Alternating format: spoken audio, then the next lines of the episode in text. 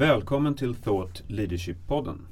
Jag som leder det här programmet heter Christian Helgesson och jag är VD för utbildningsföretaget Ny Teknik Education. Syftet med den här podden är att lyfta fram och intervjua thought leaders, alltså kunskapsledare som belyser olika kompetensområden med strategisk betydelse för våra moderna organisationer. Vårt mål är att försöka bidra till thought leadership i din värld. Alltså oavsett om det handlar om utvecklingen av dig som professionell individ eller utvecklingen av ditt team eller din organisation. I det här avsnittet så ska vi prata om personligt ledarskap, om emotionella förmågor och vår hjärnas funktionalitet. Och en eh, bra förutsättning för att lyckas med sitt ledarskap i en professionell miljö, alltså som ledare eller chef i en organisation, är att man förstår sig själv, att man kan leda sig själv, att man har förståelse för våra, alltså människans emotionella förmågor och en förståelse för hur vår hjärna fungerar. Det här är naturligtvis inte helt enkla eller okomplicerade frågor, men det är onekligen ett mycket spännande tema som vi ska diskutera idag och försöka bena ut tillsammans med Britta Bylander och Sofie Reuterkrona som båda är experter, rådgivare, coacher inom ledarskap, det personliga ledarskapet inom kommunikation och förändringsprocesser, mindfulness etc. Både Britta och Sofie är också kursledare för vår utbildning Search Inside Yourself, en kurs och en metodik inom ledarskapsområdet som har sitt ursprung från Google och i Silicon Valley. Ska det vara. Välkomna Britta och Sofie, jättekul att ha er här. Tack. Tack. Kul att vara här. En, en, som inledande fråga, vilka är ni professionellt? Berätta lite grann om er själva. Ja, det råkar faktiskt vara så att både Sofie och jag är kommunikatörer och förändringsledare kan man väl säga. Som har utbildats och blivit certifierade lärare i, ehm, i Search Inside Yourself som är eh, fortfarande eh, koppling till Google genom ett eh, institut som förvaltar kursen. Men eh, vi kommer båda från näringslivet och har jobbat mycket med förändring och ledarskapsutveckling. Mm. Vad Britta och Sofie? Ja, nej men det är ju lite spännande att vi har en väldigt lik bakgrund så att eh, vår utgångspunkt är ju att vi vill komma närmare och närmare människan och människans och individens förutsättningar för att kunna just leda sig själv. Just det. Hörrni, eh, personligt ledarskap är ju centrum för, för, det här, för temat idag och emotionella förmågor lyfter vi också fram som begrepp. Utveckla och förklara det här. Hur hänger det ihop och vad är det för någonting? Ja, emotionella förmågor det är ju kanske ett begrepp som vi inte använder till vardags. Eh, men däremot eh, pratar vi mycket om vad är det för förmågor vi behöver för att utvecklas som människor och för vara de människor vi vill vara. Och kanske också ibland behöver vara för att det ska fungera i vår omgivning och det, det vi gör. Så det här eh, Search Inside Yourself som du nämnde är, är, har en utgångspunkt punkt eller en hemvist tidigare från Google och Search Inside Yourself är ju egentligen precis vad det säger. Mm. Att titta in och förstå lite mer om sig själv, det kallar vi för självkännedom. Och det handlar ju om att förstå, förstå sina egna känslor och tankar och vad det egentligen får för inverkan på hur jag eh, är med mig själv och även tillsammans med andra.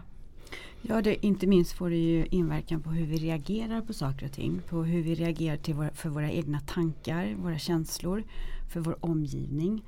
Till exempel om vi får ett mail som triggar oss, om vi sätter oss och skriver ett argt svar, om vi skickar iväg det direkt eller om vi kanske väntar in lite grann, tar en liten paus och funderar på jag kanske ska ringa istället eller jag kanske inte ska göra någonting alls åt det här. Mm. Eh, så de emotionella förmågorna börjar ju med självkännedomen för att man faktiskt ska lära sig att kunna reglera det som händer inom en. Så att man inte bara reaktivt gör det som man normalt brukar göra eller som man tror att man borde göra. Utan det handlar mycket om att ta den här lilla pausen och fundera på okej okay, hur ser situationen ut nu? Vad förväntas, eller vad förväntar jag mig av mig själv att göra just nu i den här specifika situationen? För vi jobbar väldigt mycket med vår autopilot. Eh, och det är vår hjärna. Det är alltså automatiserade processer i vår hjärna. Och det är ungefär halva tiden av som vi vaknar som vi befinner oss i autopilot. Och det är där vi har de här eh, nedärvda och antaganden som vi har gjort genom livet om hur saker och ting ska vara. Mm. Eller hur vi vill att saker och ting ska vara. Och det här sker helt omedvetet. Så många gånger kan vi reagera på saker för att vi tror eller vill att det ska vara på ett speciellt sätt. Så vad vi menar med självledarskap i botten är ju att försöka hitta just eh, den här stunden som man kan stanna till och fundera på, ja men vänta nu, är det det här som är viktigt just nu? Är det det här som jag vill just nu? Mm. Och hur ofta ska man göra det? Alltså man ska in och utforska alla de här grejerna i, i vardagssituationer eller jobbsituationer. Som, ja. Som du säger, man har en autopilot. Hur, ja. hur, hur, ska man liksom, hur kontrollerar man? Ja, alltså det är väldigt intressant för att eh, man kan tro att det är jättejobbigt att göra det och i början kan det vara det för, för att förändra vanor är väldigt jobbigt och vår hjärna gillar inte det. Vår hjärna vill ha de här automatiserade eh, eh, processerna hela tiden. Mm. Därför att den eh, den är stor, den kräver mycket energi och våran kropp vill inte att all energi ska gå till hjärnan så att därför automatiserar man. Så vad vi behöver göra är ju alltså att förändra de här banorna som vi har i hjärnan och eh, det kan man göra med mental träning ganska lätt. Eh, det svåra är att börja, det svåra är att skapa den nya vanan. Det är ju faktiskt så att vår hjärna, vi kan ju inte radera ut vanor från vår hjärna utan vi kan bara skapa nya vanor som tar över och blir starkare. Just det, så det är en träningsfråga. Det är en träningsfråga, mm. exakt. Och i början kommer det ju vara så att man kommer att få stanna till och, och fundera en hel del. Men så är det ju även om du ska lära dig spela piano. Mm. Du får ju använda några timmar på att liksom lära dig. Eh, så, så, så funkar det. Och sen är det ju ytterligare några emotionella förmågor i det här och det är motivation. Vi pratar också om empati och ledarskap och då, det kallar vi också sociala förmågor. Så att här bakar vi också ihop helheten. Hur, hur stöttar det här då vårt personliga ledarskap och förmågan att leda oss själva? Och det är ju även, du nämnde också just det här i sitt i sin, kanske sin roll som ledare men vi leder också oss själva så det kan vara, det här är precis lika viktigt och eh, eh, hjälpsamt även om du inte har en sån typ av roll. Mm. Mm.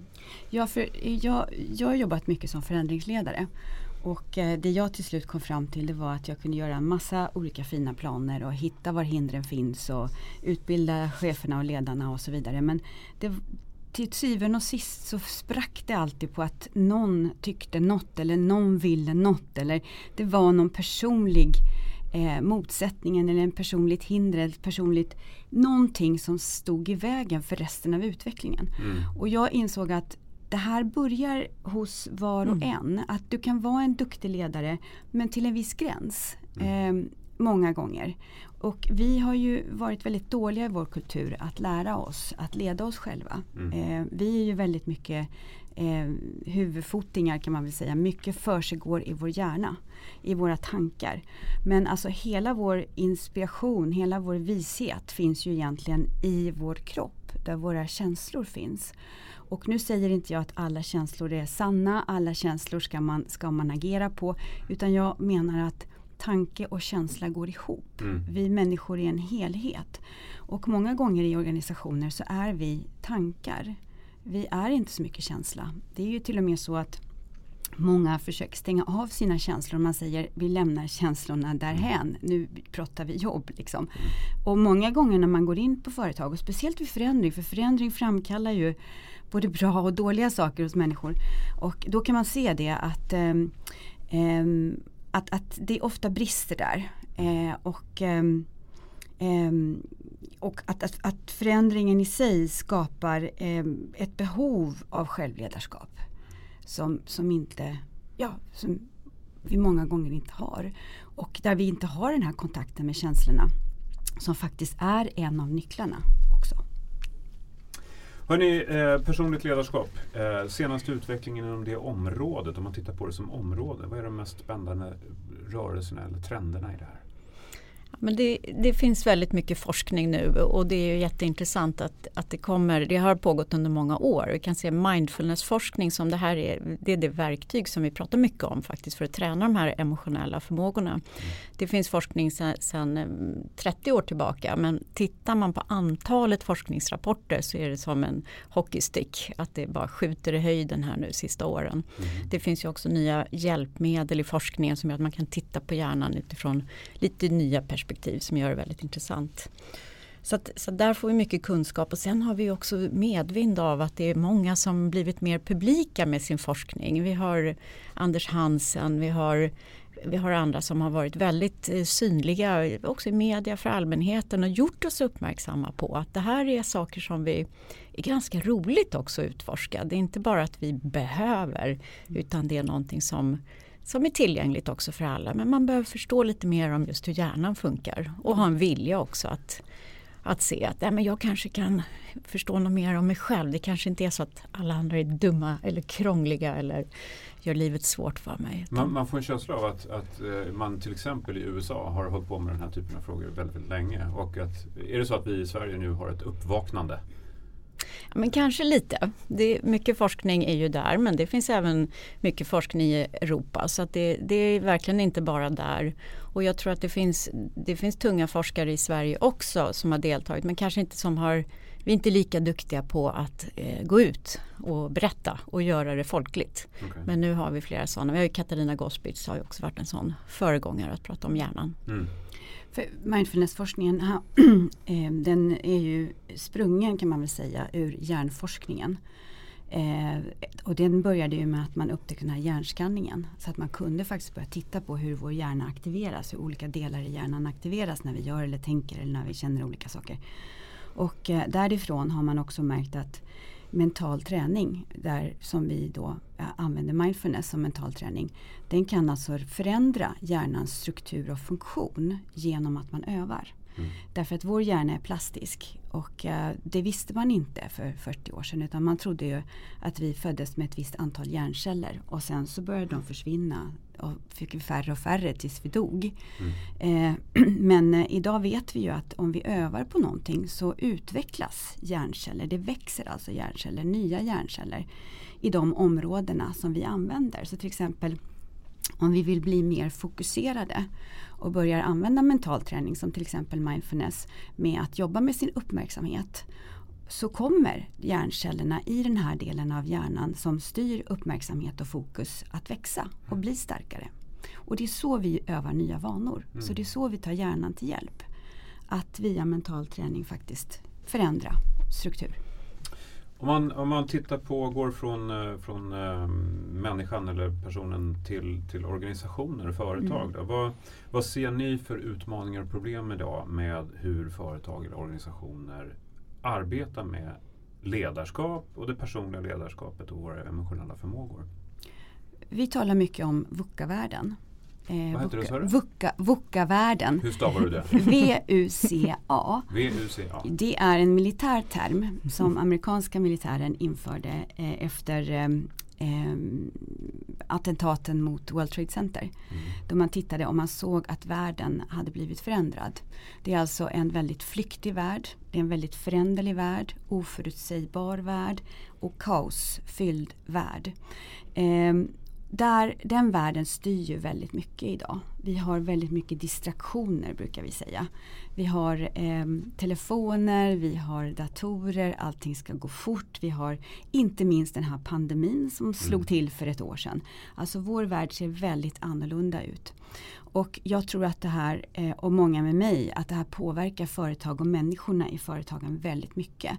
Eh, och om vi tänker också som jag sa tidigare att vi är hälften av vår tid i autopilot så behöver vi ju ännu mer idag verkligen vakna upp och se vad är det som händer omkring oss. Därför att det sker så fort. Vi kan liksom inte anta att den situationen vi var i igår är samma som den vi är i idag. Så att det sätter ju press på individer såväl som företag i stort mm. att hålla koll på omvärlden. Mm. Och hålla koll på och vara sann. Eh, vad är det som verkligen försiggår? Att våga titta bakom det uppenbara. Och det här kommer bli mer och mer så och vi är inte så vana vid det. Eh, vi är vana vid en värld som är långsammare och där vi kanske, våra lösningar eh, kan användas flera gånger. Det kanske inte är så idag. Vi mm. kanske har en lösning per per situation. Så lärande blir otroligt viktigt. Lärande, adaptivitet. Adaptivitet mm. och resiliens. Mm. Mm. Precis, för det är ju mycket det här att individer på, i organisationer behöver hitta hur ska vi hantera den här VUCA-situationen. Mm. Eh, och då, då är ju mindfulness och, och emotionella intelligensen en av de delarna i det här personliga ledarskapet. Då, hur kan jag själv ta ansvar för det? Men organisationer kan ju behöva hjälpa till att skapa förutsättningar för det. Så till exempel ledarskapsutbildningar som du också nämnde. Hur rustar man det? Att de är ofta ganska mekaniska. Det är liksom gör så här och så är det det här. Inte så mycket hur känner du för det här? Hur funkar det för dig? Vad händer med dig i de här situationerna? Mm. Vad har du för sätt att hantera det på då? Eh, som vi sa också, vi pratar empati och motivation. Hur tydligt är det för dig som ledare? Mm. Men även för alla medarbetare. Så det är egentligen inte så stor skillnad. De här sakerna är lika viktiga för alla. Mm. Men är våra organisationer idag, är de, alltså, naturligtvis de här nya nyskapade techorganisationerna som har startat mm. från vitt papper, de är såklart mm. riggade för det här. Men om man tittar på, på många andra organisationer både offentliga och privata som, som har ett visst legacy. Mm. Eh, mm. hur ska de arbeta? Är de riggade för det här? Man kan tro att de kanske inte är det men vi har ett exempel till exempel på SAP. Mm. Det tyska ingenjörsbolaget som man tror är, mm. är, kanske, man kanske associerar till deras system i och för sig. Mm. som kan vara lite så mm. fyrkantiga. Men, men alltså företaget i sig är ju, de har alltså inkorporerat mindfulness och personligt ledarskap i deras organisation, i deras företagskultur. Så där har de en kurs eh, och det är, en, det är faktiskt den här Search Inside Yourself, mm. den enda ledarskapskursen de använder. De har 11 000 personer som har gått den globalt. Mm. De har eh, 40 lärare, interna lärare som ger den här kursen. Och de eh, använder just Eh, personliga ledarskapet och mindfulness för att skapa en företagskultur som är anpassad för VUCA World. Så att mm. Jag tror att även de största, de har ju 80 000 medarbetare globalt. Mm. Så att även de, de mest eh, fyrkantiga och stelbenta företagskulturer faktiskt kan, kan anpassa sig till mm. VUCA-världen om man nu vill det. De har också en man som de, de har också en eh, Chief Mindfulness Officer mm. som sitter i ledningsgruppen på högsta nivå. Det låter ju väldigt hoppfullt. Väldigt hoppfullt. Mm. Verkligen och dessutom har de ju följt det här under tid. De är ju SAP för att de är SAP så att de har ju statistik på det naturligtvis och siffror så att de har ju också kunnat se att det här minskar sjukfrånvaro, ökar engagemang och, och fokus och välmående i största allmänhet men också bidrar till lönsamheten. Så mm. där har de hittat inte en algoritm men en ekvation. Ja, ja. Hur, jag vet inte exakt vilka parametrar ännu de mäter det här på men det kommer vi ta reda på. Ja, för det är jag så... vet faktiskt. Ja, du har ja, dem. Alltså, ja. Vad man mäter den här äh, vinst eller den här äh, return on investment på Precis. är att man har bara en kurs Eh, man har också mätt effektiviteten. Mm. Eh, och, eh, så man har alltså bara en ledarskapskurs. Alla de pengarna som man tidigare har satsat på olika ledarskapskurser mm. har ju såklart blivit effektivt, mycket effektivare. Mm. Ett gemensamt synsätt. Ja, mm. exakt. Mm. Ja, det, det leder egentligen till min nästa fråga för det var mm. precis det jag skulle fråga. Ja. Vilken, vilken potential kan vi frigöra? Alltså, Vad kan vi uppnå i våra företag och organisationer om vi arbetar mer medvetet och kunskapsbaserat? Mm. Ja, alltså det, säg så här, alltså vi tänker mellan 65 000 och 75 000 tankar per dag. Av dem är det ungefär 10% som är nya tankar. Mm. Det betyder att resten är vår autopilot. Så om vi nu kan koppla bort autopiloten, säg bara att vi går upp till 20% nya tankar. Tänk bara vilken energi, vilken innovationskraft och vilken kreativitet mm. som det skulle frigöra. Just det, det är inte bara effektivitet och, och inte bara och, alls. Och lönsamhet, äh, lönsamheten kanske kommer Den kommer ju. Ja, ja. Mm. ja. men det som kan vara också tillägga där det är ju att du kan ju också kanske gå runt med känslan att det här, ja, fast, fast jag är trygg i mig själv, jag har koll. Det liksom, jag förstår hur, hur jag funkar och hur jag reagerar. Och det är ju fantastiskt. Men vi har ju alla varit med om situationer när vi behöver jobba med de som inte har det. Mm. Där det blir stökigt för att det är, man kan inte följa, det är, det är rörigt, det, det är någon som reagerar olika varje gång eller reagerar på ett annat sätt än vad jag gör. Så det här blir ju också ett sätt att förstå lite mer om hur funkar vi rent emotionellt. Mm. Det här, vi kallar det också för emotionell intelligens. Mm. Så det här är hur vi bygger vår, inte den artificiella intelligensen, det gör andra och vi tittar med liksom på kött och blodet. Mm. Och att då få tillgång till hur du möter andra på ett klokt och bra sätt det frigör ju också enorm energi och potential. Mm. Och skapar kraft tillsammans, samarbetsförmåga. Vad, vad är de viktigaste egenskaperna för att bli framgångsrik i sitt ledarskap? Ja, Och då tänker du personliga ledarskap eller ledarskap Ja, jag överhuvudtaget? tänker nog egentligen på, alltså dels det personliga, hur, blir man, hur, hur, blir man så, hur skapar man så goda förutsättningar som möjligt för att bli framgångsrik i sitt eget ledarskap Mm. och sitt personliga ledarskap. Men också kan man tänka sig på, på nästa nivå, hur, hur en organisation blir, Mm. och vad är förutsättningarna för, för att bli för att organisationen ska utveckla ett ledarskap i Mm. sin eh, personalgrupp så att säga, Mm. som blir framgångsrikt. Det finns ju ett bra exempel. Eh, eh, Jeff Weiner som eh, LinkedIn-VD. Han eh, var ju på, det finns ju en sajt i USA där man kan rita sina chefer anonymt. Mm. Han var ju kato- kategoriserad som bästa ledare fem år i följd. Mm. Och han pratar mycket om com, eh, compassionate leadership. Alltså det är, handlar om medkänsla. Och framförallt så börjar det även där hos dig själv. Om du har medkänsla för dig själv och inser att ibland är det tufft och att du inte eh, då blir eh, dömande mot dig själv utan att du kan acceptera det, acceptera dina brister och, och acceptera dina svagheter. Så blir du också en bättre ledare för du kan se det hos andra. Mm. Men det här betyder inte att man blir eh, någon liten blöt fläck som bara säger ja eh, för att man är så utan tvärtom. Du kan också börja ställa krav på dig själv. Du köper inte vad som helst. Mm. Och när du ställer krav på dig själv så börjar du också ställa krav på andra. Eh, av att eh, faktiskt så måste vi komma överens om hur vi ska agera här. Vad, hur vill du vara? Hur vill du vara på jobbet? Hur vill du vara hemma? Hur vill du vara som vän? Eh, det handlar om att ta ställning helt Mm. enkelt. Och det är medkänsla också. Och till syvende och sist så, så, så blir det ju en, eh, en självkänsla Mm. hos alla som utövar det här.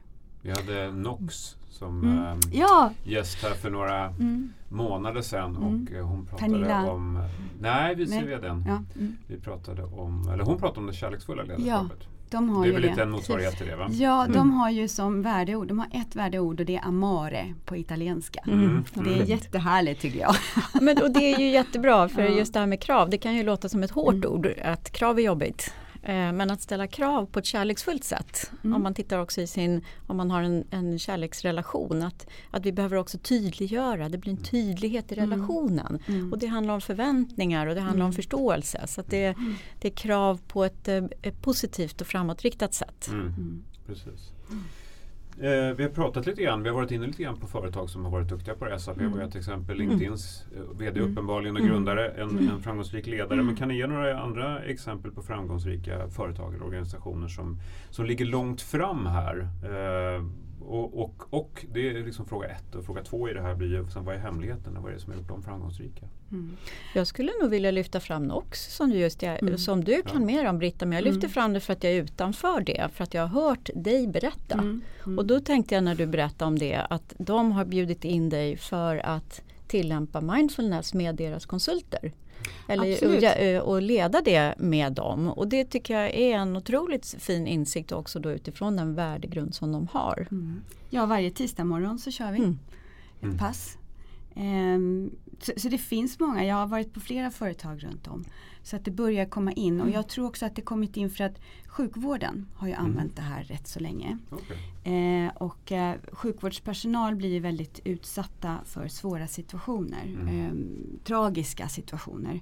Och det här kan tära väldigt mycket. Och är man en väldigt empatisk människa så kan det här till och med leda till utbrändhet. Därför att man tar på sig, eh, alltså när vi är empatiska då känner vi de, den andra människors känslor så att säga. Och om vi inte är duktiga på att hantera det här så kan vi själva bli utbrända av att vi tar på oss för mycket sorg eller för mycket eh, rädsla och så vidare. Och så vidare. Och därför har man jobbat väldigt mycket med det inom sjukvården.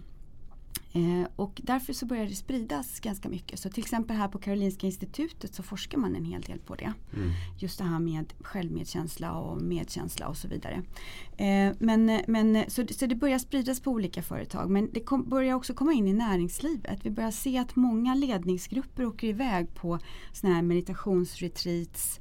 Eh, vi ser också det här att det sprids överhuvudtaget i samhället mer. Mindfulness börjar bli mer accepterat. Det börjar bli någonting som man jobbar med mot stress.